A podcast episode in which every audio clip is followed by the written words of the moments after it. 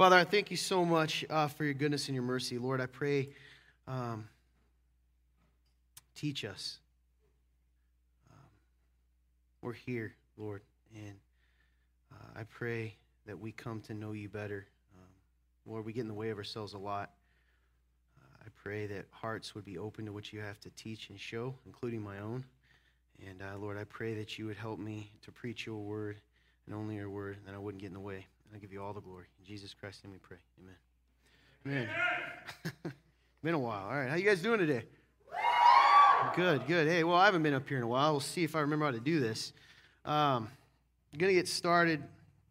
I'm going to dive right in. I keep thinking I'm going to start the next series, and then, man, I'm on a journey, like a personal journey. Uh, I mean, we all are, but I, I feel like a lot of times that's not true. Not a lot of times. Sometimes you, some of you will come up and say, "Hey, that really spoke to me." Um, that's just me desperately asking for more. But anyway, uh, I'm just kidding. And when you do, I, I, usually say something like, "Hey, I'm preaching to myself," um, and I think you're like, "Oh, that's cute pastor talk," but that's that's really what's happening. Uh, and and today, and the last the last time I preached, I don't know, three weeks ago, four weeks, I don't know. Um, was kind of part of that, and I, I, haven't I haven't really left that area, that arena that I'm in. So last time I got a chance to talk to you guys, I talked about the realized Savior, right? Well, Todd, what does that mean? Of course I realize He's the Savior. Well, you know me. I'm going to show you the definition again because I just love words. And it's important for you to understand. The word realize, a lot of times we think kind of means remember, right? Oh, I remember. It actually means something more than that. Realize the very first Definition of realize, and realized would mean finished, right? Is become fully aware of something as a fact. Fact. Understand clearly. I like this one. Give actual form, actual or physical form to. It's not remembering something, it's acknowledging something as a fact. It's recognizing a fact. It's not remembering or realizing, there you go. It's, it is realizing. It's not remembering or all of a sudden having an epiphany. It's, it's the understanding and something clicking of what reality is. And that makes sense, right? If you think about, oh, I realized I left my keys at home. What you're doing is remembering a fact. You didn't make your keys stay at home, you're just remembering that they're home, right? Makes sense? Keep that in mind when we talk about the realized disciple. Who here's watched The Chosen? Who here likes The Chosen? It's tricking you. Okay, Jacob hasn't watched it, but he likes it. Thank you, Jake. Uh, uh, uh, see, you've arrived, man. That's probably the second time I've said your name. Um, yeah, I love that show. I'm not caught up, so don't ask me or ruin anything about the previous season and a half. But I, I, uh, I want to watch a clip. Now, before I, I was going to for, man, I told you, I can't, I don't remember how to talk for impact purposes, I was just going to play it. However, I think it's important for you to know the background before I play it. Uh, in, in it, um, Nicodemus, they kind of fill in some details just to create a narrative of what it could be, right? Nicodemus was a biblical character, he did exist. Uh, you know, he was a religious leader, top of the line, wealthy. He was even known among his so he was like already elite because of his class, but he was elite of the elite, particularly in the show, and it shows that. He's married, successful, wealthy. And he comes and they start hearing about this Jesus guy. Now, the religious elite have heard this before. Messiahs have come and gone, and they don't like messiahs, fake messiahs, as they shouldn't, but they also don't like people that are threatening their power. Right? Because he's talking about things that threaten their power. He's saying things and, and questioning things and saying, Where's God really at? Jesus comes and meets with him. Really powerful scene. We see that, right? And we, that's in Scripture. He talks about the whole being born again. What shall I be born again, right? That whole, that whole thought. And you get the indication that he knows or believes that he is who he says he is, or something special. And that's important to note. Now, he's supposed to go back, I believe, to Jerusalem, right? And eventually, and his wife is like, hey, we need to get going. He's like, I don't know. I think we should stay. She's like, we need to get going. You know, of course you need to do this. You're very well respected. You need to, you have responsibilities, et cetera, et cetera. Jesus tells him, hey, If you want to know more about me, meet me here at this time and come with me. Follow me. We're going to pick up the story there.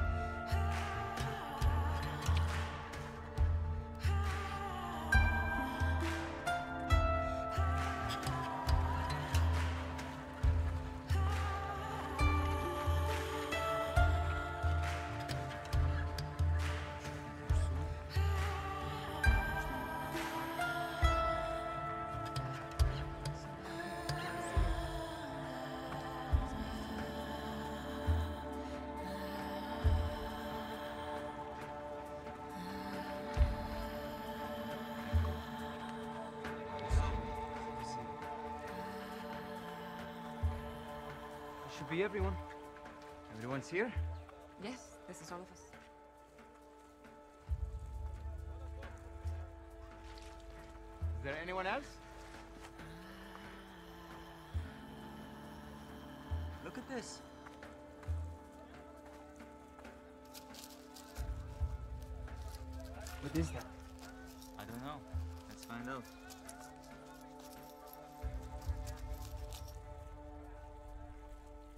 Gold.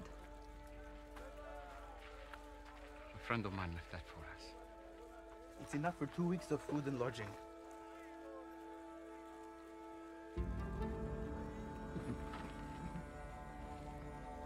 You came so close.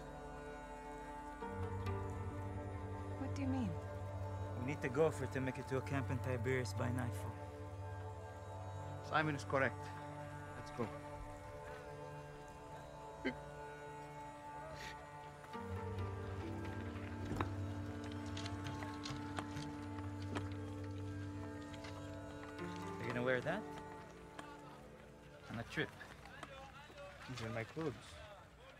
Should I have others?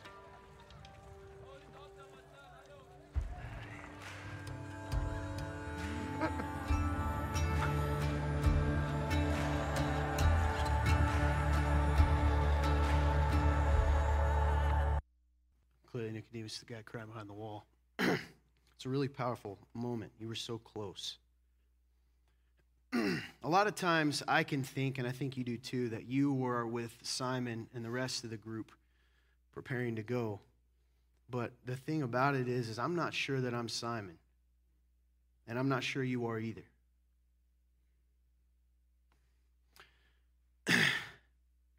Sometimes we justify not following him by giving him an offering. I don't go, and I'm going to say it even though it annoys you every week. And the fact that your mind's going to get mad proves it. I don't go to church every week, but I give my offering. I don't, I don't serve, but, but I give my offering. That's a big one. I don't give my offering, but I serve.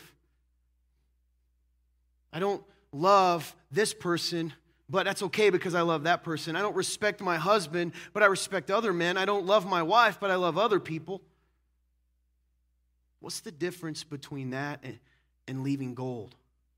It's easy to look at this show and relate to Simon because you think you're Simon. You're not Simon. Neither am I, most of the time. Because whatever that thing is, right? What you do with your girlfriend in the dark when no one's looking, hey, praise you, Jesus, on Sunday. Praise you, baby, on Monday. You're not willing to walk away from that warm body in the moment. You're not willing to walk away from work to be there for your family, husbands. And you justify it by the offering of providing for them. I don't have to spiritually lead them because I'm providing for them. Here's my gold. When you, if you watch the show and you actually see what he had to give up, and I do it too, you're like, oh, just go, just go. If, I, if, if he, you see it, you've talked to him, you know what he knows, what more proof do you need? Do I need? It's interesting because I want to be clear that I'm talking to myself first, because otherwise you're going to think I'm picking on you or being negative, and I'm not. I'm talking to myself. And I am proud because you guys are the elite. You're the special. You are the long weekend warriors because you're still here. Look around, right? Look around. You're here. You had a long weekend. You had you could have given your offering. Come every other week, Lord. Nicodemus didn't want to give up his position. And what's interesting about it, I like, and again, we don't know, but it could have happened that way. His wife, and she doesn't come off as like a, she's kind of a nag, but she doesn't come off as an evil character, and it makes sense. No, honey, she's trying to encourage him. Don't give this up. Look how hard you've worked. And you get the sense that, like, oh, well, if, if she hadn't said that, maybe he would have done it, but that's, that's, that's a lame. That's putting it on her because at the end of the day, he didn't want to follow over the past couple of years, even starting with the Kingdom series, I feel like our church, based especially with what's been going on in the world in 2020, tribes, all these things that we're talking about. And that's why when I say certain words like disciple or salvation, you zone out because you've heard everything, but there's a reason why. Jesus talked about it all the time. I, I can't stop being obsessed with the, with the idea that we are a powerless church. And I'm a powerless disciple. Right? Because why? Why am I constantly down? Why are my mood, why is my moods up and down so much? Why why am I you know, why am I joyful far less than I'm anything else when it tells me that one of the fruits of the spirit is joy? And you try, right? You're doing everything right. Some of you, you've got the perfect family and the perfect job, and, the, and, and you go to church and you slip through. And to me, you even look awesome because you serve here and you're here, but you're still miserable. And it's probably, right? When I look at scripture, it's probably because you're not actually following him. Because peace, patience, love, joy, all those beautiful things are fruit of the Spirit. And Jesus said something really interesting, right? In John, I believe chapter 15, he says, I'm the vine. You are the branches, right? Isn't that, isn't that interesting? You want to grow fruit, you got to be attached to Him. How far away can a branch be from the vine before it's no longer attached? What if a bunch of other broken branches are saying, We're good? Do you go where the biggest pile is or do you go where the vine is? Stay with me. I've got this will go a little different than, than you think because it has for me. This is going to seem like a crazy story out of nowhere. I'm telling you right now, based on what I just told you. But keep Nicodemus in mind. And then there's a crazy story in Acts chapter 19. And starting at verse 11. And you know what? I'm just going to let it. The church has started. Paul's going around. The apostles are performing miracles, right? To establish their authority, to prove that what Jesus said is true, right? He needed, they needed those powers, right? They needed that proof. They didn't, the people. What separated Jesus from these other so called messiahs? Well, the power that came with it, right? Let's read this. Acts chapter 19. You got to go for it. Thanks.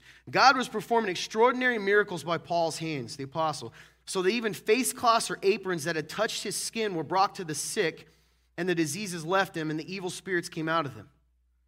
Now, some of the iterant I hate that word. Jewish exorcists also attempted to pronounce the name of the Lord Jesus over those who had evil spirits, saying, I command you by the Jesus that Paul preaches.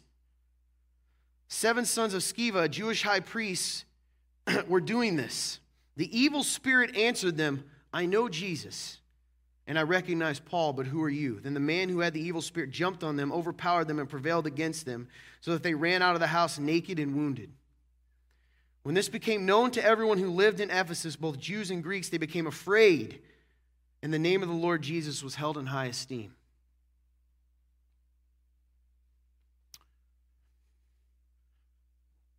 Did these Jew, you know, scriptures differentiate here. Did these Jewish exorcists actually, were they disciples of Jesus? But they said his name. They said his name. People sing the songs. So, if they didn't actually follow Jesus, what was the benefit to claiming his name in that moment? It was the power. I want the power, right? But I don't want the power giver. I want the power, but not the Messiah. And I get so frustrated with my with my church. And guess this is I'm not challenging you here. I'm not, my church because so many of you come every week and you ignore what I'm going to say because you do exactly what I say. You don't serve because you don't have to. Because you give here. And G, anytime you start a sentence with, well, I don't have to to be a Christian, you're already on the wrong track. I know because I was that guy. I don't have to go to church because I'm a Christian. I'm just justifying not following. They wanted the power. So Nicodemus didn't want to give up the power. And the seventh son of Sceva wanted the power. But it ends, it ends in the same place. I won't follow.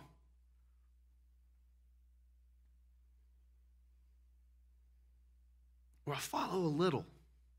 I'll follow kinda. This is a section you'll zone out on. But I'll read it. Matthew chapter 7, starting in verse 13. Jesus says this Enter through the narrow gate, for the gate is wide and the, broad, the road broad that leads to destruction, and there are many who go through it. How narrow is the gate and difficult the road that leads to life, and few find it. Jump down to 21. Now, everyone who says to me, Lord, Lord, not everyone that says to me, Lord, Lord, will enter the kingdom of heaven, but only those who do the will of my Father in heaven.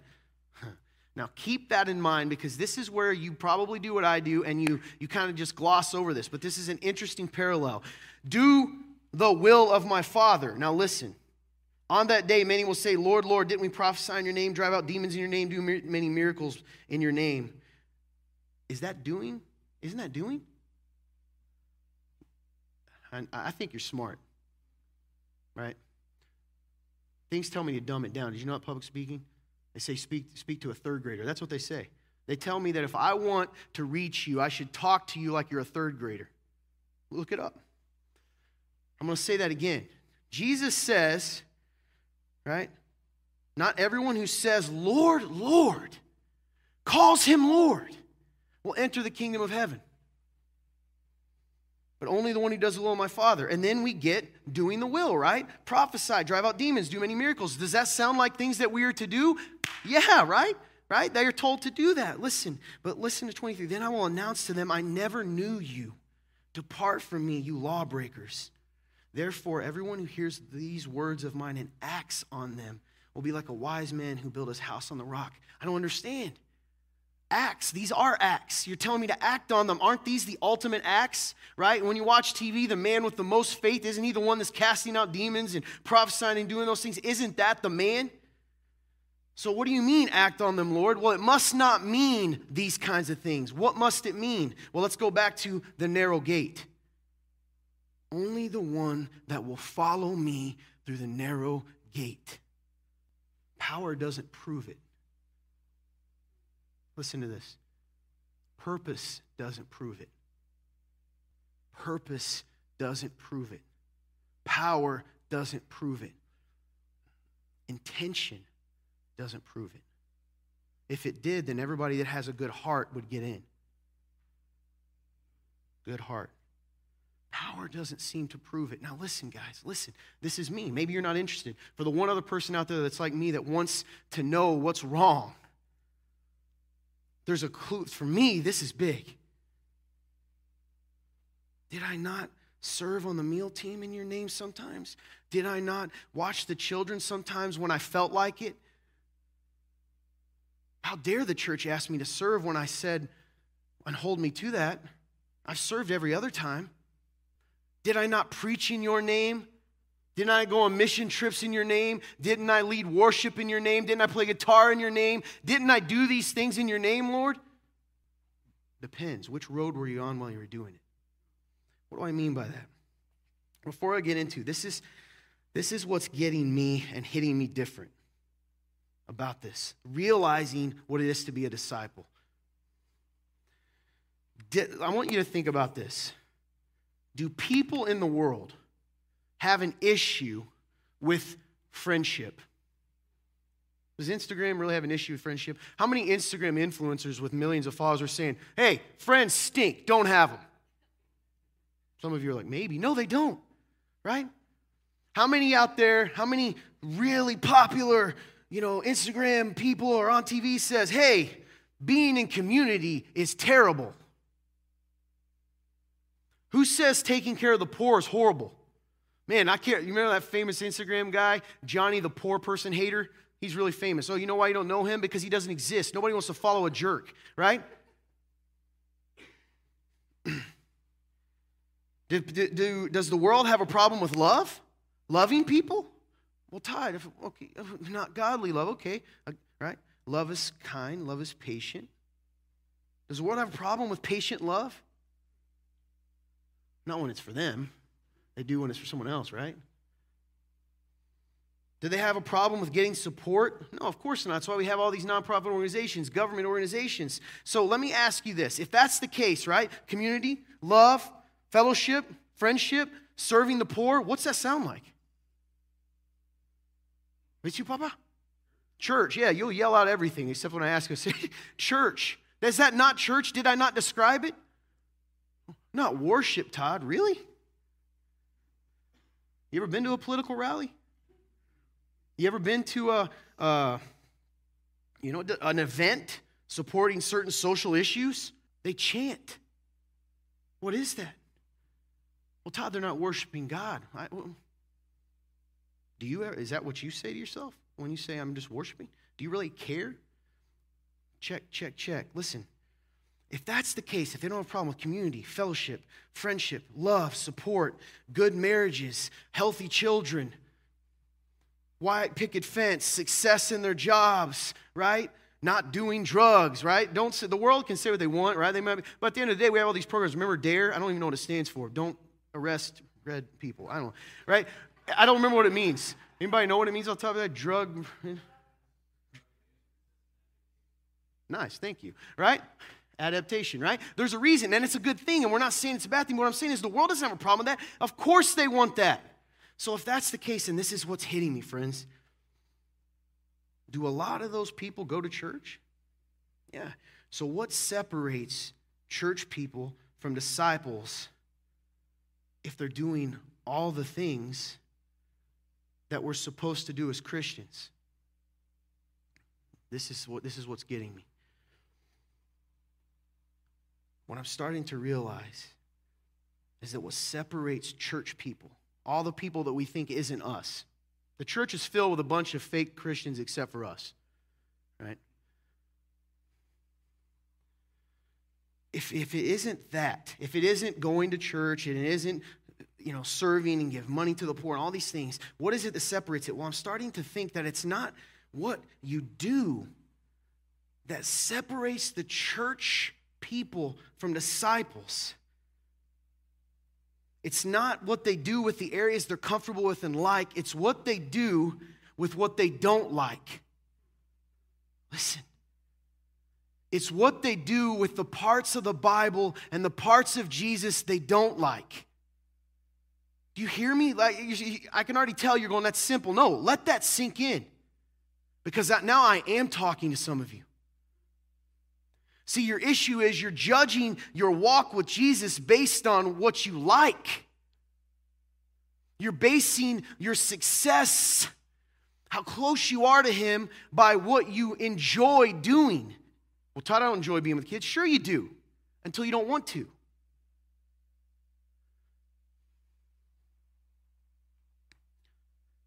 I shared a quote from C.S. Lewis in uh, our kind of staff thread this week.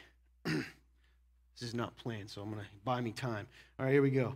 I want to I wasn't going to read it, but I think it's so it's so fascinating and it fits with this so well. Listen, it's kind of wordy. I'll skip to the parts that's good. He's talking about Christians, right? And, and believers and, and all these things. He said, if so, that brings us right up against the real snag in all this drawing up of blueprints for a Christian society. Most of us are not really approaching the subject in order to find out what Christianity says we are approaching it in the hope of finding support for Christianity for the views of our own party. Plain speech. We, you don't, we don't go to the Bible to find out what the Bible says. We go to the Bible to find out support for what we believe. No one. A Christian society is not going to arrive until most of us really want it. And we're not going to want it until we become fully Christians. I may repeat, do as you would be done I'm do unto others as you have done to you till I'm black in the face, but I cannot really carry it out until I love my neighbor as myself. And I cannot learn to love my neighbor as myself till I learn to love God. And I cannot learn to love God except by learning to obey Him. Obedience isn't doing what you want to do. Obedience isn't doing what you want to do. Guys, maybe I'm the only one. That's fine, Lord. You just keep preaching to me. This is punching me. Obedience is following when it doesn't make sense, when it doesn't add up, right? Otherwise, it's just what I want to do. It's not thy will be done, Lord. It's my will. I just happens to be going along the way you're going. I'm following because him and I are heading down the same road right now, but what happens when he goes down the scary part of town? I'm not here to. I guess I should wait. It's what they do that what separates them is, is, is their obedience to do what they don't want to do. Listen to me. It's what they do with what they're called to give up. Jesus is always going to ask for the thing that you're not willing to give up. Because it's in that thing that he's going to find out, and you know it, whether you truly believe in him. Does he always take it? No. And that's where some of you trick yourselves. You'll say, Of course I love him more than this, the person or that, because you're just banking on him never asking. It's in the idols they refuse to let go of. Let me explain something to you. Marriage and jobs, responsibilities are all acceptable idols in the American modern church. I've had people, marriage, jobs, responsibilities are all acceptable idols in the American church. Let the, you're not listening. Because if you did, that's every single one of us. What separates them is what they do with their itching ears. You know, tells us in the last days people have itching ears and they are going to look for teachers to tell them what they want to hear.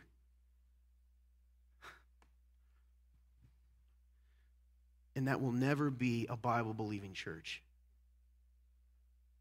or a Bible preaching church because inevitably it's going to rub up against what you don't want. Mm. I'm thinking. Come back to that. In Luke chapter 9, verses 23 through 26. You've heard it before, right? Listen to this, please. Then he said to them, Who do you think he is? Jesus. Yeah, that's him. If anyone wants to follow after me, let him deny himself. If I don't want to step in a bear trap, am I denying myself? I'm conf- dude, I'm telling you, I'm not going to talk to you like third graders. If there's a bear trap and I go, I don't want to step in that, am I denying myself? No, I don't want to be hurt by stepping in a bear trap.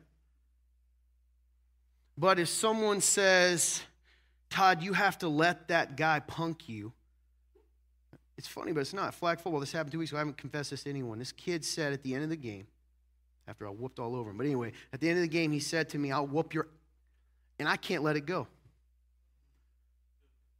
because I can't, I can't, I can't let it go. I want, I, I feel there's a part of me that feels weak that I didn't, let, that I let that go. I'm not kidding. I've thought about it every day. That's embarrassing to tell you. You guys remember who it was, right? Probably didn't know that. That's been in my, that's horrible. Now, I can, I'm not saying it to say, see, I denied myself. I didn't really. I didn't act out, but was that because I didn't want to or because there were people from the church watching? I don't know. It's what they do with their itching ears. Do they let truth speak into them, or do they reject anyone or anything that doesn't itch their ears?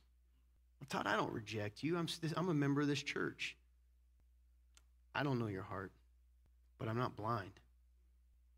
I have really good friends in this room that I worry about. Blunt truth. Because sometimes I you can say all the right things, and, and you'll even do the right things in front of me, and then I see the areas that no one's allowed to come into, no one's allowed to touch, no one's allowed to speak into, including God. And I think sometimes you only like me because I talk to you about grace, and you think grace is a license to do what you want because you're serving in these other areas. That's not true. And I don't tell you because I don't want you upset. Let him deny himself, take up his cross daily, and follow me. For whoever wants to save his life will lose it, but whoever loses his life because of me will save it. For what does it benefit someone if he gains the whole world and yet loses or forfeits himself? For whoever is ashamed of me and my words, the Son of Man will be ashamed of him when he comes in his glory, and that of the Father and the holy angels. Most of you are going, I don't do that. I'm not going to forfeit myself for the world. I don't do I don't step on people. I don't hurt people yet. And maybe you'll never be called to. When I worked at the bank uh, for a while, um, my buddy that worked there too, he was in business and I was kind of in the branch side of it. He told me when I first got there, he said, Hey, Todd, I got some advice for you.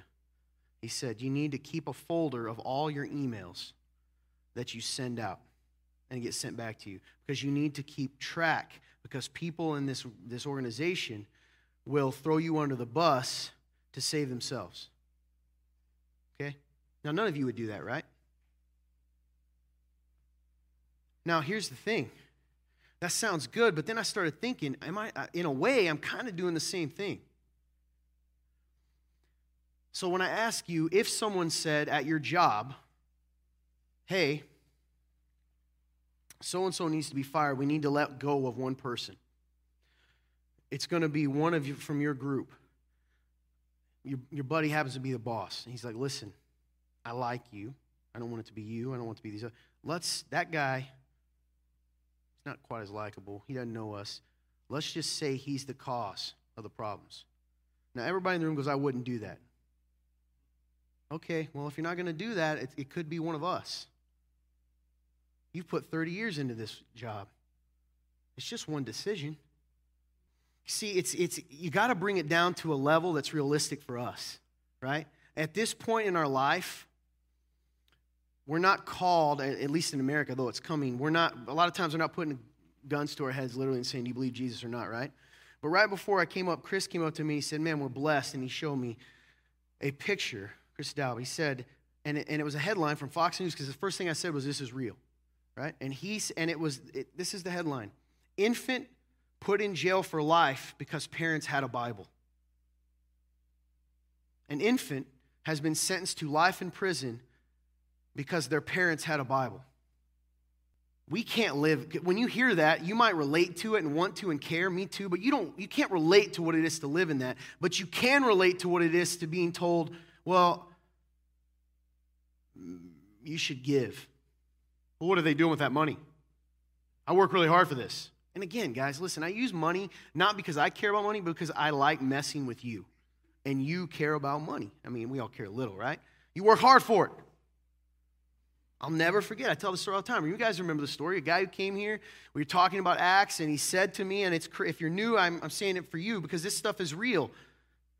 And he said, we were reading out of Acts, where Acts 2, every church loves it, right? And they went from home to home and broke bread, and they sold their possessions and shared. And he goes, Are you telling us to share? You're trying to get us to sell all our house and stuff and give it to each other. And I said, No, I'm not, but what if God wanted you to?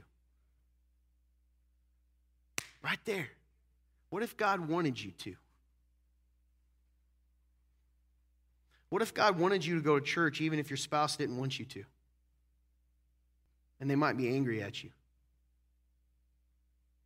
Well, being a good husband or a wife is, is biblical.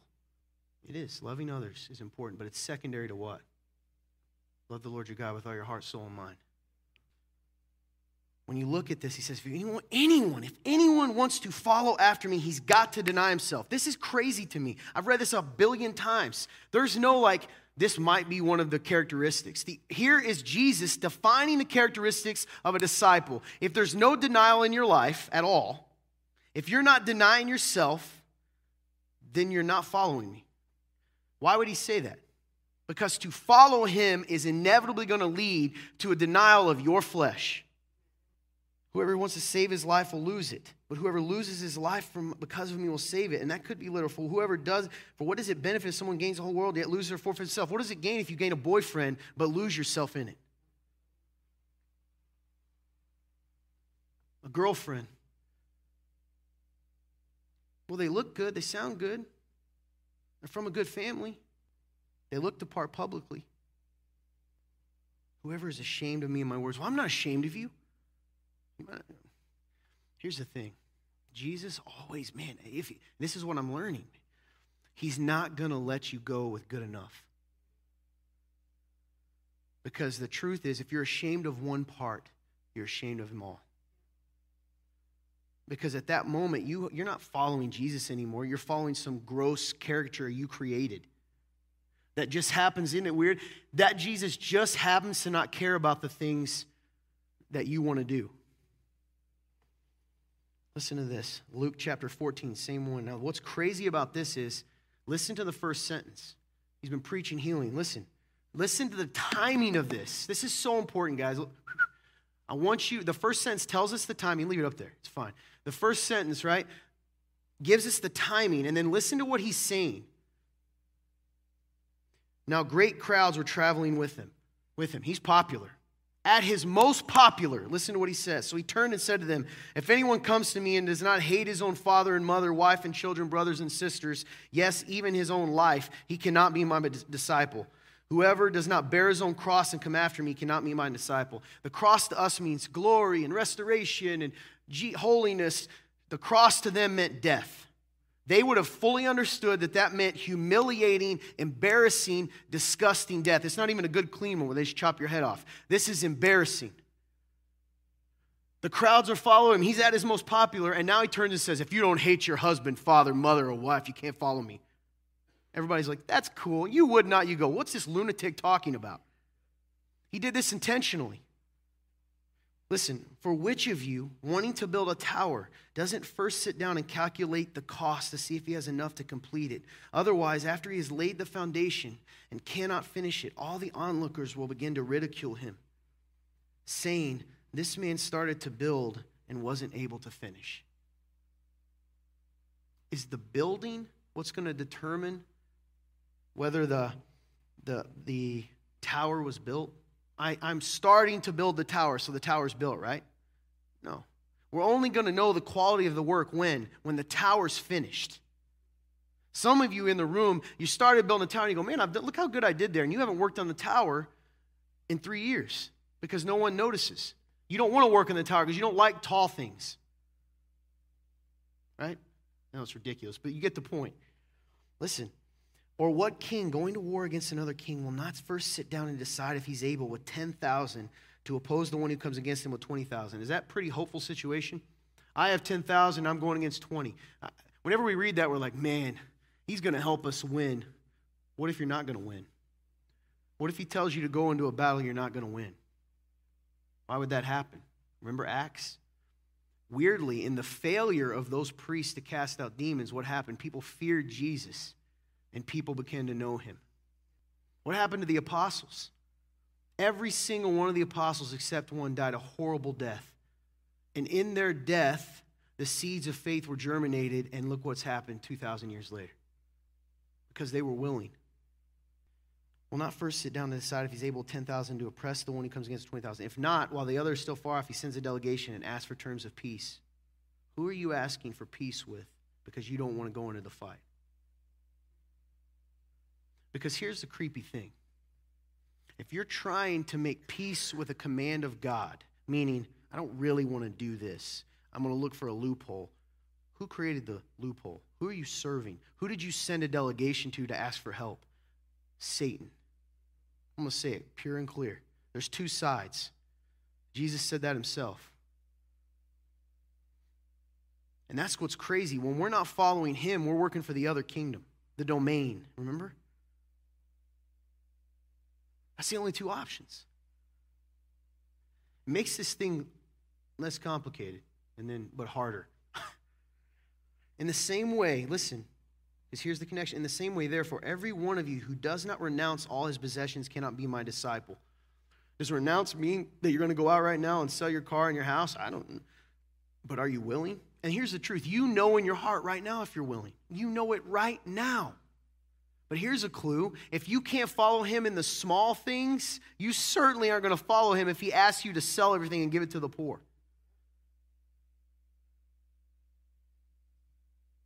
You got to find a villain too, right? There's a lot of people, I don't know, maybe it feels like a lot of people. A lot of you guys tell me there's like 10 people, but it feels like a lot that don't like me, right? You know what's funny? Whenever they don't like me, they can't just say, I don't like Todd because he's weird looking and loud and arrogant or whatever. It always has to be, they have to attach, his gospel's distorted, he's false. I'm like, no, you just have to try to justify the fact you don't like me when you don't realize how scary what you're doing is because you're throwing the baby with the bathwater out. So go ahead, feel free to curse me and stone me. That's fine. I'm not trying to scare you. It's reality. Maybe I deserve it. But the message, Jesus that you're slandering, because I can fully tell you, I know that's not happening. I'm not preaching that. False. That's not happening. Good luck telling him it was because of me.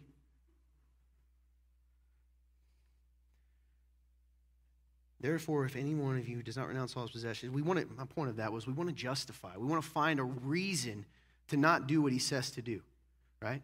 I forgive until someone does the really bad thing. But that's funny. The really bad thing changes based on the person. There are some that we know are really bad, right? We all say murder. Most cultures, murder is bad. We're more willing to forgive a murderer than people in our own church.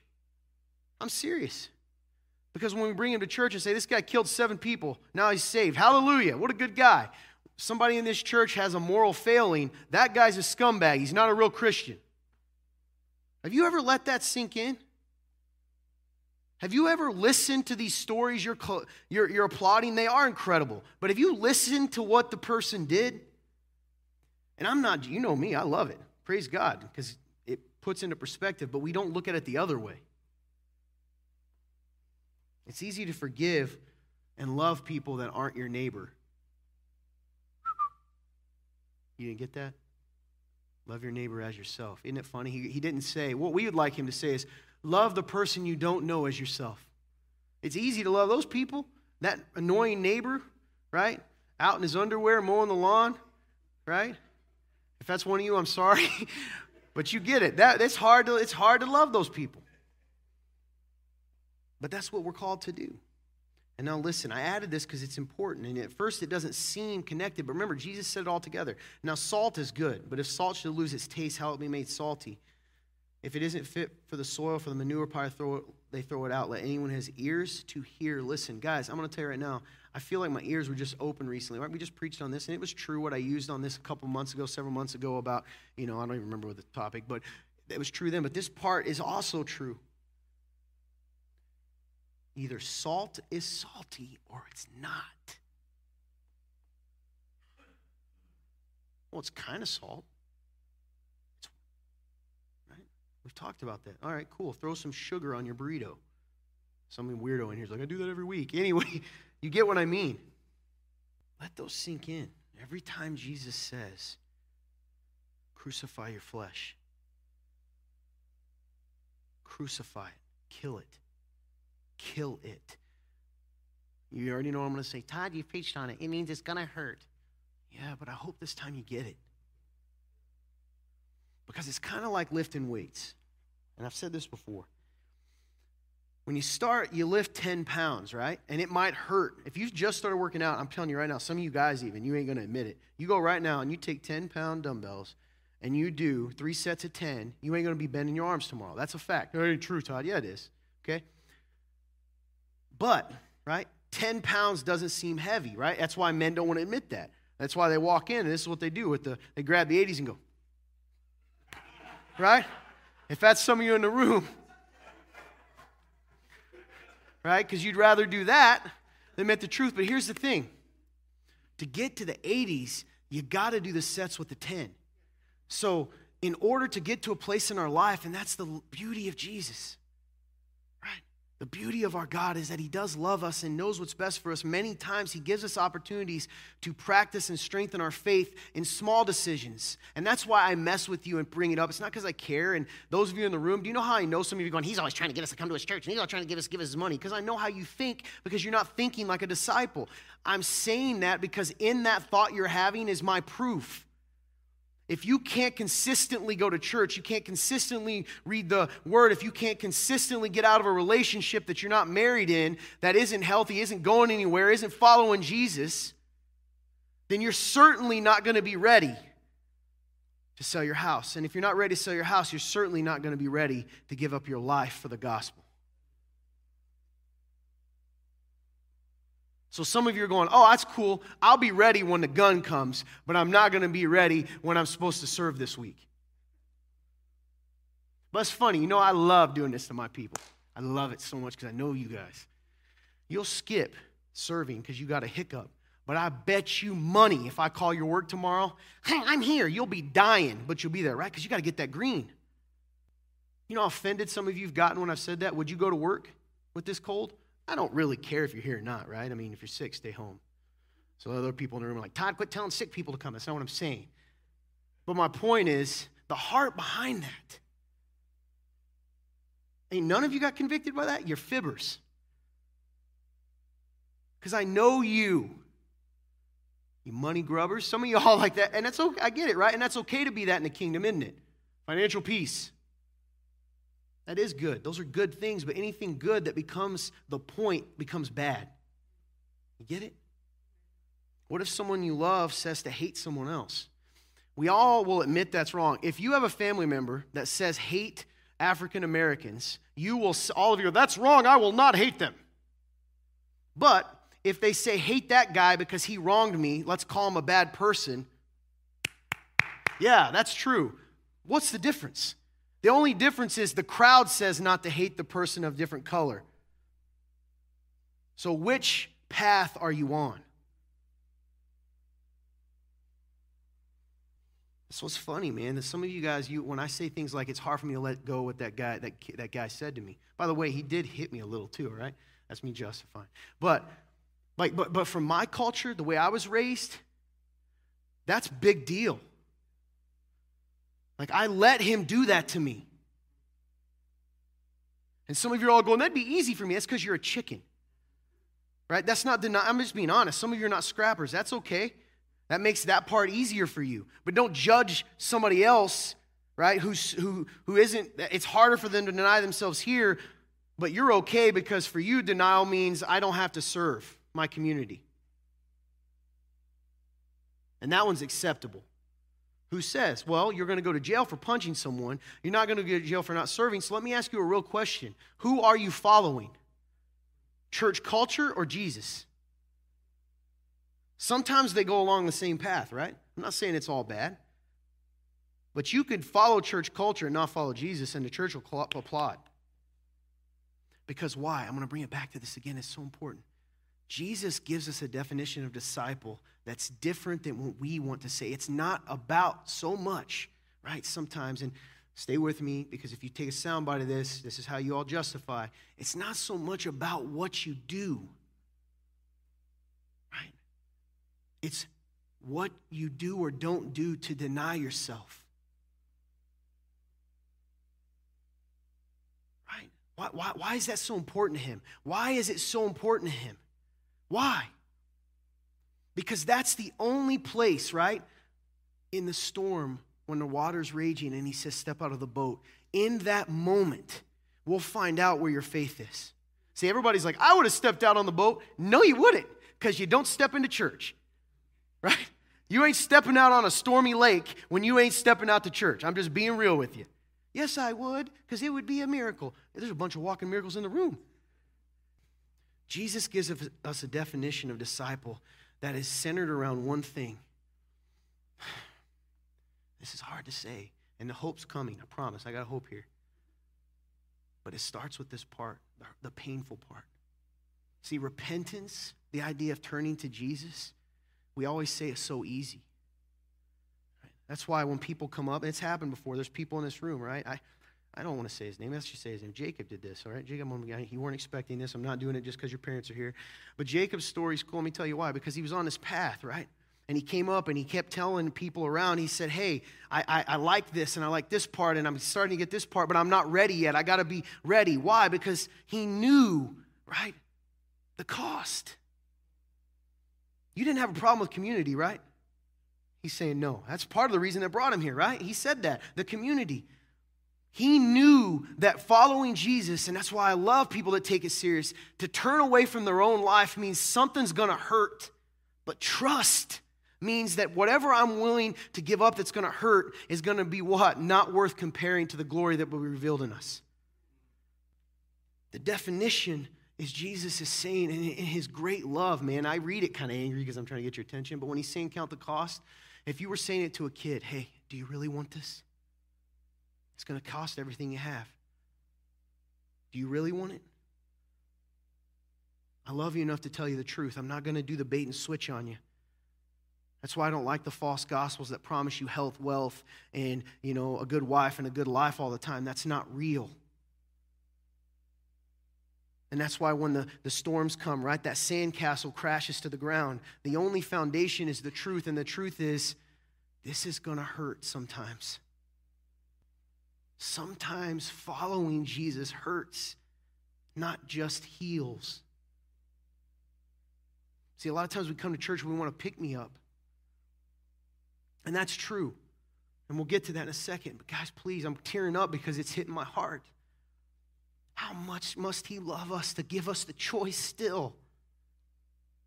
You can trade it if you want. If you want a life that's easy, here, I'll, give it to you, even though it kills me to know what you're, what's going to happen. Or will you trust me right now? Give it all up. And, and it will hurt. But I promise you, that way, if you follow me, I'm going to take you somewhere that's so much better than you can even imagine. And the hurts that you have will someday not even be worth remembering. But it starts with crucifixion. And it starts with carrying the cross. And it starts with denying myself. Sometimes denying ourselves is like doing things when you don't feel worthy. Sometimes following, because there's a, there's a, a culture of self hatred is glorified in the church. Right? It is. The, the humble people hate themselves. That's not real. Jesus doesn't want that. And some of you you have you can you've walked through life essentially creating an idol of well i'm just a stinker and i'm not good and that's why i fail. Because it's easy and everybody's to clap and go he's so humble. What if simon did that? Well i'm not i can't step out of this boat. I'm just a fisherman. Obedience is following and denying even your view of yourself. Do you get what i'm saying you see how tricky it can be? Sometimes it's God calling you to do something that you're not qualified for, and everybody goes, Yeah, he's going to qualify. Yeah, but it's scary to take that first step. Every week I preach, it's scary because, guys, I've sinned in my life. I've done stupid stuff and I've hurt people and I've done things that, man, I'll probably carry my whole life. And every time I come up here, I'm like, is this going to be the day somebody chucks that in my face again? But I have two options. This just came up, and I'm not glorifying. I'm saying it's hard, and I don't want to do it. I'm not. This is why I'm crying because I'm realizing where my heart is sometimes. This happened last year, you know, or two years ago. I don't remember. You guys remember we wrote the thing on Facebook? I'm not Facebook, on Real Talk about the pastor that we had the big national scandal in Warsaw, and all I said was that Jesus wants to save that guy as much as he cares about the girl that was hurt. That's all I said. And I'm telling you, they came from my head, right? And guess what? I, I wilted for a while. I was a coward. And I sit here and go, man, I'm, I'm like, that was nothing. It starts with denial. Jesus' definition of disciple isn't your definition. That's why I always joke. The Remnant House guys know this, right? And I do, please nod your head because I do like it. But a lot of times, if I'm talking to them seriously, I go, "Don't nod your head." Because you don't actually, you're not, you're not really agreeing with me, right? Now everybody's gonna be free to nod your head. I want you to nod. It helps me know you're listening. But my point is sometimes, like, don't be so conditioned to nod that you're nodding to something that you don't really want to do yet.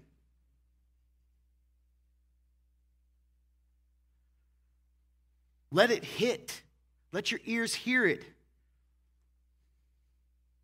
Well, I believe. So did the rich young ruler, and so did Nicodemus. You were so close.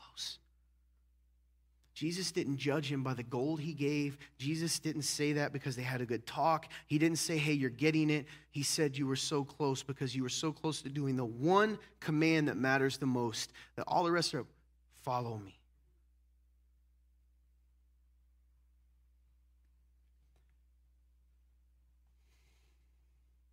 Why must be will this is important. I want to tell I'm going to tell you why so you don't think it's just he's cruel. Why must we deny ourselves, carry the cross, crucify our flesh to follow Jesus? Because ourselves, you you don't actually want to follow God and don't want what's best for you. You by yourself doesn't know what's best for you, doesn't want what's best for you. It doesn't. So, God has, Jesus is saying, you have got to walk away from you. Because you aren't going to want what's best for you.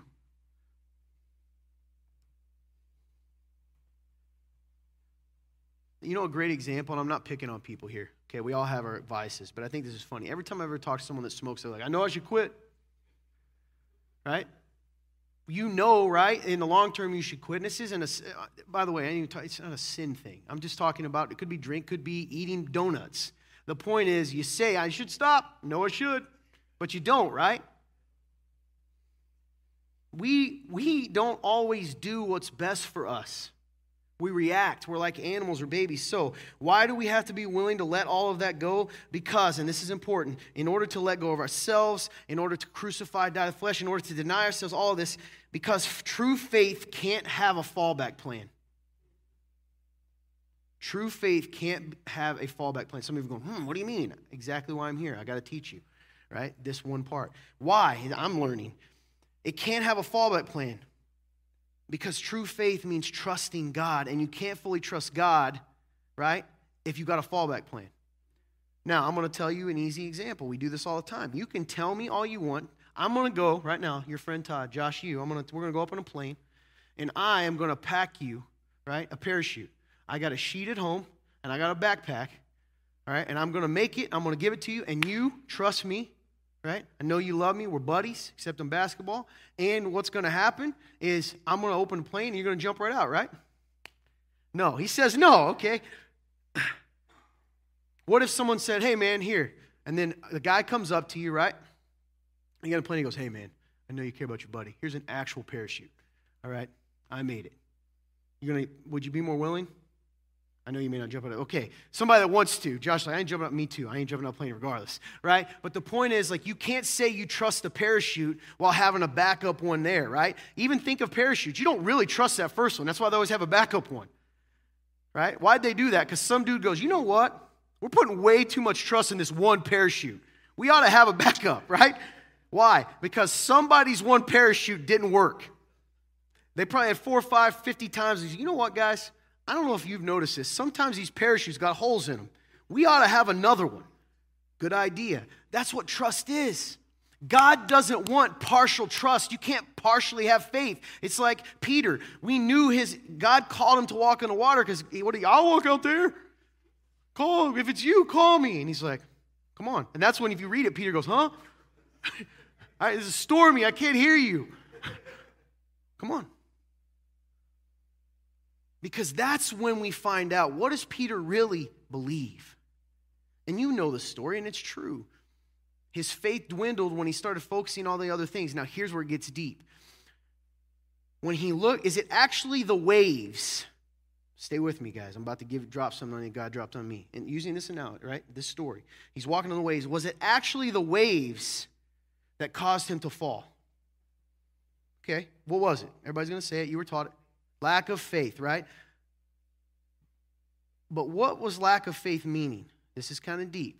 So, who he was putting his trust in somebody else, and he knew that person was going to fail. Who was it? He, no, himself, right? I know. Don't. That's classic Brandon. No, he's trying to fix it. Don't, right? Exactly. Listen, to what I'm saying. It's kind of backwards. It's like when he looked at those waves, he then realized, "Hi, I'm Peter. I used to fish. I can't walk on water." Right? If he puts faith in himself to walk on water, he's going to fail. The faith has to be in him. When we focus on ourselves, we inevitably, right? We recognize, and this is the real dark secret, is even the people in the world who make themselves their God, deep, deep down, their anxiety comes because they know they're a terrible God. They're a powerless God. They're an untrustworthy God, aren't they? You ever done that? You ever ask yourself why you do the same thing over and over again?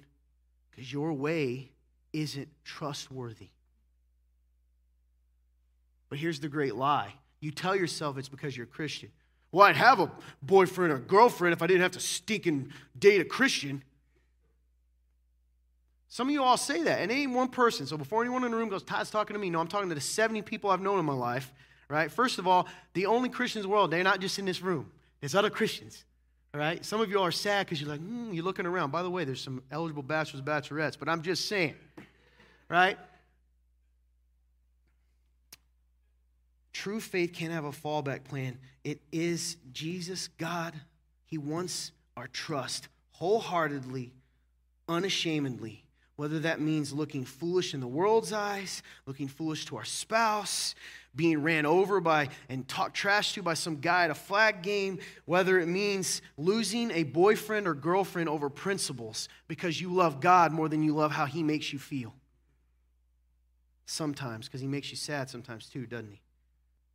Whether it means a financial, financial loss because you're not going to cheat or do wrong, or you're not going to sacrifice your family, or whether it means walking on water, God is going to make it so there is not a fallback plan to your faith. Because if there is, it isn't faith. That's what why I do it. Why is Todd always why is he doing happy things about money and things? Because listen, I, I'm going to tell you the truth. I'm preaching to myself, and I'm not doing this to play a game. I'm not. When I found him, I didn't do it because somebody paid me. It's real or it isn't. And I have to take it, take him at his word. And a lot of my sadness comes because I'm trying to follow a version that's culturally acceptable sometimes, even to you guys, when it's not. When he says, stop worrying about that. Jesus, this is important. Jesus isn't just a purpose, and Jesus isn't just a power, but he is power and purpose for those who put their faith in him. If you pursue him for the miracles, eventually the bread's going to dry up. Because the miracles only happen where he is. And some of you spend all your time sitting at the mountain might be this building. When I do the right thing, He gives me bread. And you wonder why your faith is dead and miserable and dry. He isn't just a purpose. There's people that, you know, it's funny. I'm going to say this really clearly. There are people in this church who are going to walk out of here and think I was preaching to the guests, and you're wrong. You are wrong. And you need to repent. And you need to be and you can't repent if you're not honest with yourself. It's just a small thing. That moment proves where your heart is. She's going to come play some music. And we talked about a couple weeks ago, like the realized Savior and the importance of that, right? And how awesome it is when we realize that God is God and the promises He's made, right? Because if it's realized, then we walk different, right? Stay with me, guys. She looks nice, dressed, dressed well. Focus on me, all right? Not just guys, the ladies. I know you judge. All right. Stay with. I lost my own train of thought, but it's important. we talked about the realized Savior, but it's important to realize what it is to be a disciple and to stop fooling ourselves. Because life comes through death first death to our desires and trust in His way. Now, Todd, that sounds sad. What do I get out of that? You get purpose, you get power, and even more importantly, you get the promises. What has He promised you? Do you remember, or do you get lost in everything you got to give up? I consider that our present sufferings are not worthy to com- be, be, to be compared to the glory that will be revealed in us. I work out all things for the good of those who believe according to what? His purposes. He works out all things. He says, I will never leave you or forsake you. He says, Fear not, for I've overcome the world. There will be trials and tribulations, but I've won. I go to make a place for you. And if I go to make a place for you, I'm not going to leave you as orphans. I'm going to come back to get you because I made the place for you. That's a promise.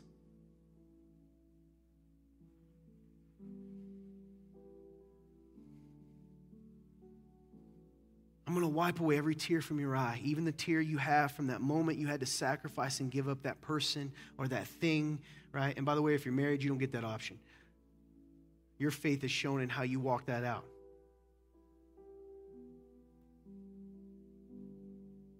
He says, I'll wipe, wipe away every tear. He's promised, Behold, I will make all things new. I love you. I'll never let go of you. I will empower you. I will give you the counselor. Don't forget the counselor I've given you. Right? The Spirit. Don't forget that I told you that Moses and the prophets would have longed for this day. They would have loved to be where you're at, to worship in spirit and truth and not at a building. To walk with saints and to serve.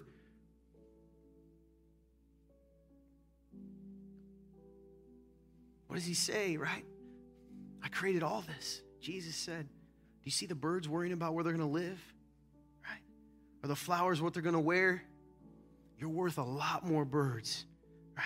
You're worth a lot more than birds. I've got you. And I can get caught up sometimes. I'm saying, well, yeah, Lord, but what about the people that this happens to? I've already forgotten. I've, I'm still basing it on my own uh, desires and not his promises, right? Let me ask you a question. Take a second. Let's play make believe because you're not always able to believe this. If you truly believe that the worst thing that could possibly happen to you is you die and immediately are in paradise with no worries, no shame, no fear, and complete love and peace, would you ever be afraid? Would you? Honestly, can you even can, can, can you even slow down your busy life enough to let that even be a fantasy? What else is his promises? He says, Nothing can separate you from my love. Neither height nor depth, nor powers, nor principalities, nor angels or demons. Nobody will ever get in the way of my love for you. If God is for us, who is against us? These promises are what He promises you, and all you have to do is follow Him. What what if it's scary? Follow me. What if it's dark? Follow me. What if I don't know where to go? Follow me. What if I'm hurt? Follow me. What if they hurt me? Trust me. What if there's no one else for me? Trust me. What if I lose my house? Trust me. What if I lose my job? Trust me. What if I can't find another person? What if this is the best that I can ever get? Trust me. And I will tell you this. This is for the disciples, because again, if you go and only follow, right, to get the power, you're going to miss it. Before his disciples, he knows the desires of your heart. What does that mean? If He loves you, right, Trent? If He loves you and He knows the desires of your heart and you're not getting it yet, right? But that's desires of your heart, then there's, there's only really two answers. Either He's going to change that or it's coming and it's going to be better than you ever thought of.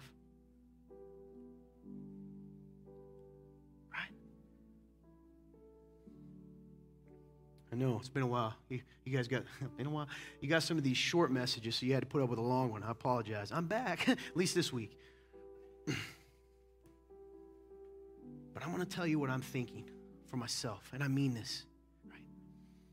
When I think about those promises, and it's funny, man. You know, a long time ago I did a message, and it sticks with me. And some of you said it sticks with you, right? Remember the moments. Remember the miracles the beauty is the moments we've had and the miracles we've seen are a reminder of the promises that he gives us and the fact that he keeps them, right?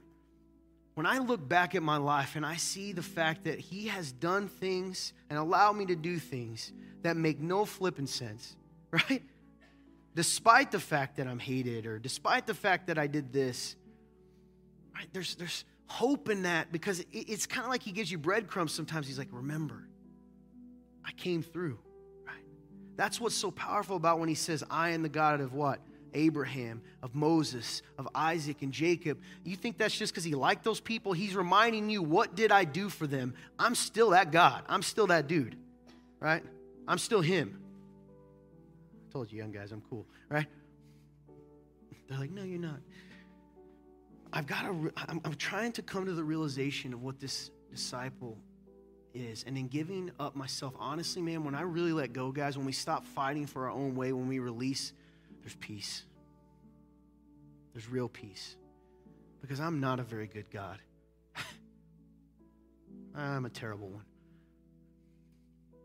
So, no, no fancy words. I don't have a cool way to say it, but I guess my question is what are you realizing today? You content to just be a Christian? A lot of Christians in America, because remember, they, they create the definition. A lot of Christians in America that aren't disciples. I want to go, right? I want to be where he's at. That's what this is all about. And even to say it, it's scary, isn't it? Because you know he goes to them crazy places. That's where the good stuff is. That's where the miracles are. And guys, if you're in the room and you're joyless and you're miserable and your faith is dead and you're just it's just become an obligation, the answer to the question, the answer, the reason is the same reason I'm finding for myself is you got to accept you're not really following him. And it's bigger than I didn't read my Bible this week, and it's bigger than I didn't pray this week, though those are part of it. You're not following because you don't trust him anymore. So when Todd says smile, right, guys, and show joy, and you don't want to do it, you're not mad at me. You know who you are.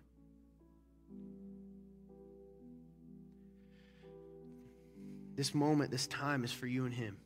I say this all the time, and no one believes it. The cameras even go off here during this. Maybe you need to know that during this prayer time. They shut off.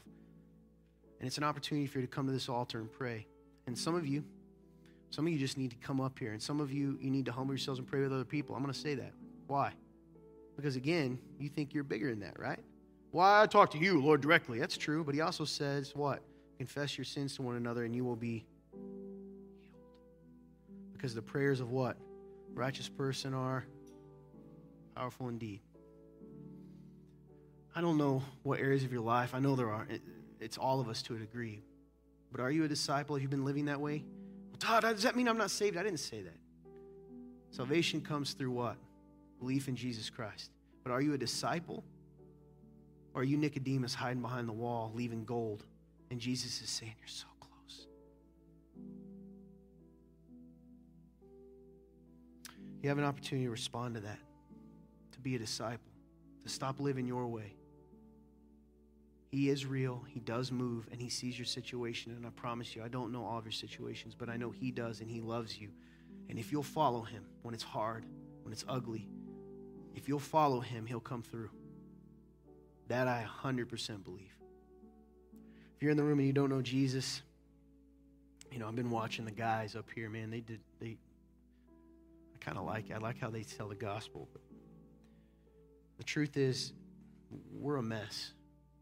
We've rejected God, and because of that, you've rejected God.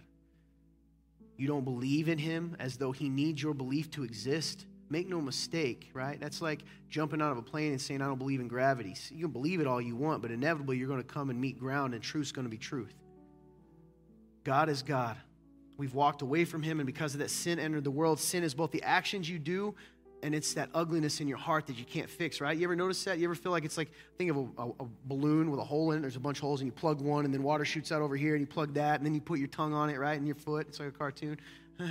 anyway, that's what it's like. You can't fix yourself. And because we are sinful, we cannot be in relationship with a perfect and holy God. We cannot.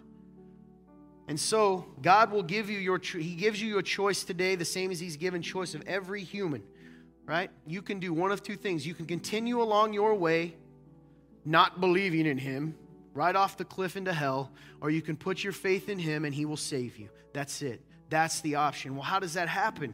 Well, listen, it's important to know the situation. Everybody has sinned and fallen short of the glory of God. The Bible says that. It's not good enough, it's not kind of good, it's perfection. Are you perfect? No. Then you're going to hell. No, no, not popular. That's a fact. And I love you enough to tell you that. Listen to me. You can be a good Christian and go to hell. Have you put your faith in Jesus Christ? Do you believe him? So, because of that, right, uh, the wages of sin are death.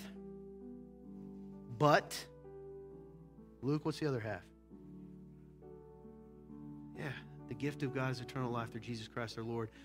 There's the good news. So, if you're in this room and you don't know Jesus, your life's, you, are tired of running? Well, everybody thinks I'm a good Christian. Mommy says I am. Doesn't save you. You have an opportunity to respond to that. God came down, He invaded this earth to save you. Jesus Christ came for one purpose that's to save us and to restore us back in relationship with Him so we can have eternal life, that we can be forgiven. So, what He did was He taught us how to live. He died on the cross, but if He had, for your sins, He stood in your way, your place, for the execution you deserved. Now, if He did that, you would have just messed up again. So not only did he take care of that problem, he does something crazy on the cross. He offers you something right now today. Give me your life and I'll give you mine. Repentance means turning away from it, coming to the cross. The Bible says if you confess your sins, that means admit what you are, Confess your sins, believe in your heart, and say it that Jesus Christ is Lord, you will be saved. That's it. And when we do that, he does this incredible thing. He takes our sin and gives us the benefits of his perfect life. And I promise you, it's all real. It's my, it's my sin. It's all real. It's all real. Whatever you do today, whether you're someone that needs to refocus on following, right? Truly being a disciple like me, I'm in that place. Or whether you're someone who doesn't, or maybe you're someone that's just hurting and you're saying, God, I need a reminder of the promises today. I need you to move in my life. I need you. Don't leave the same as you came in because if you do, you're choosing to.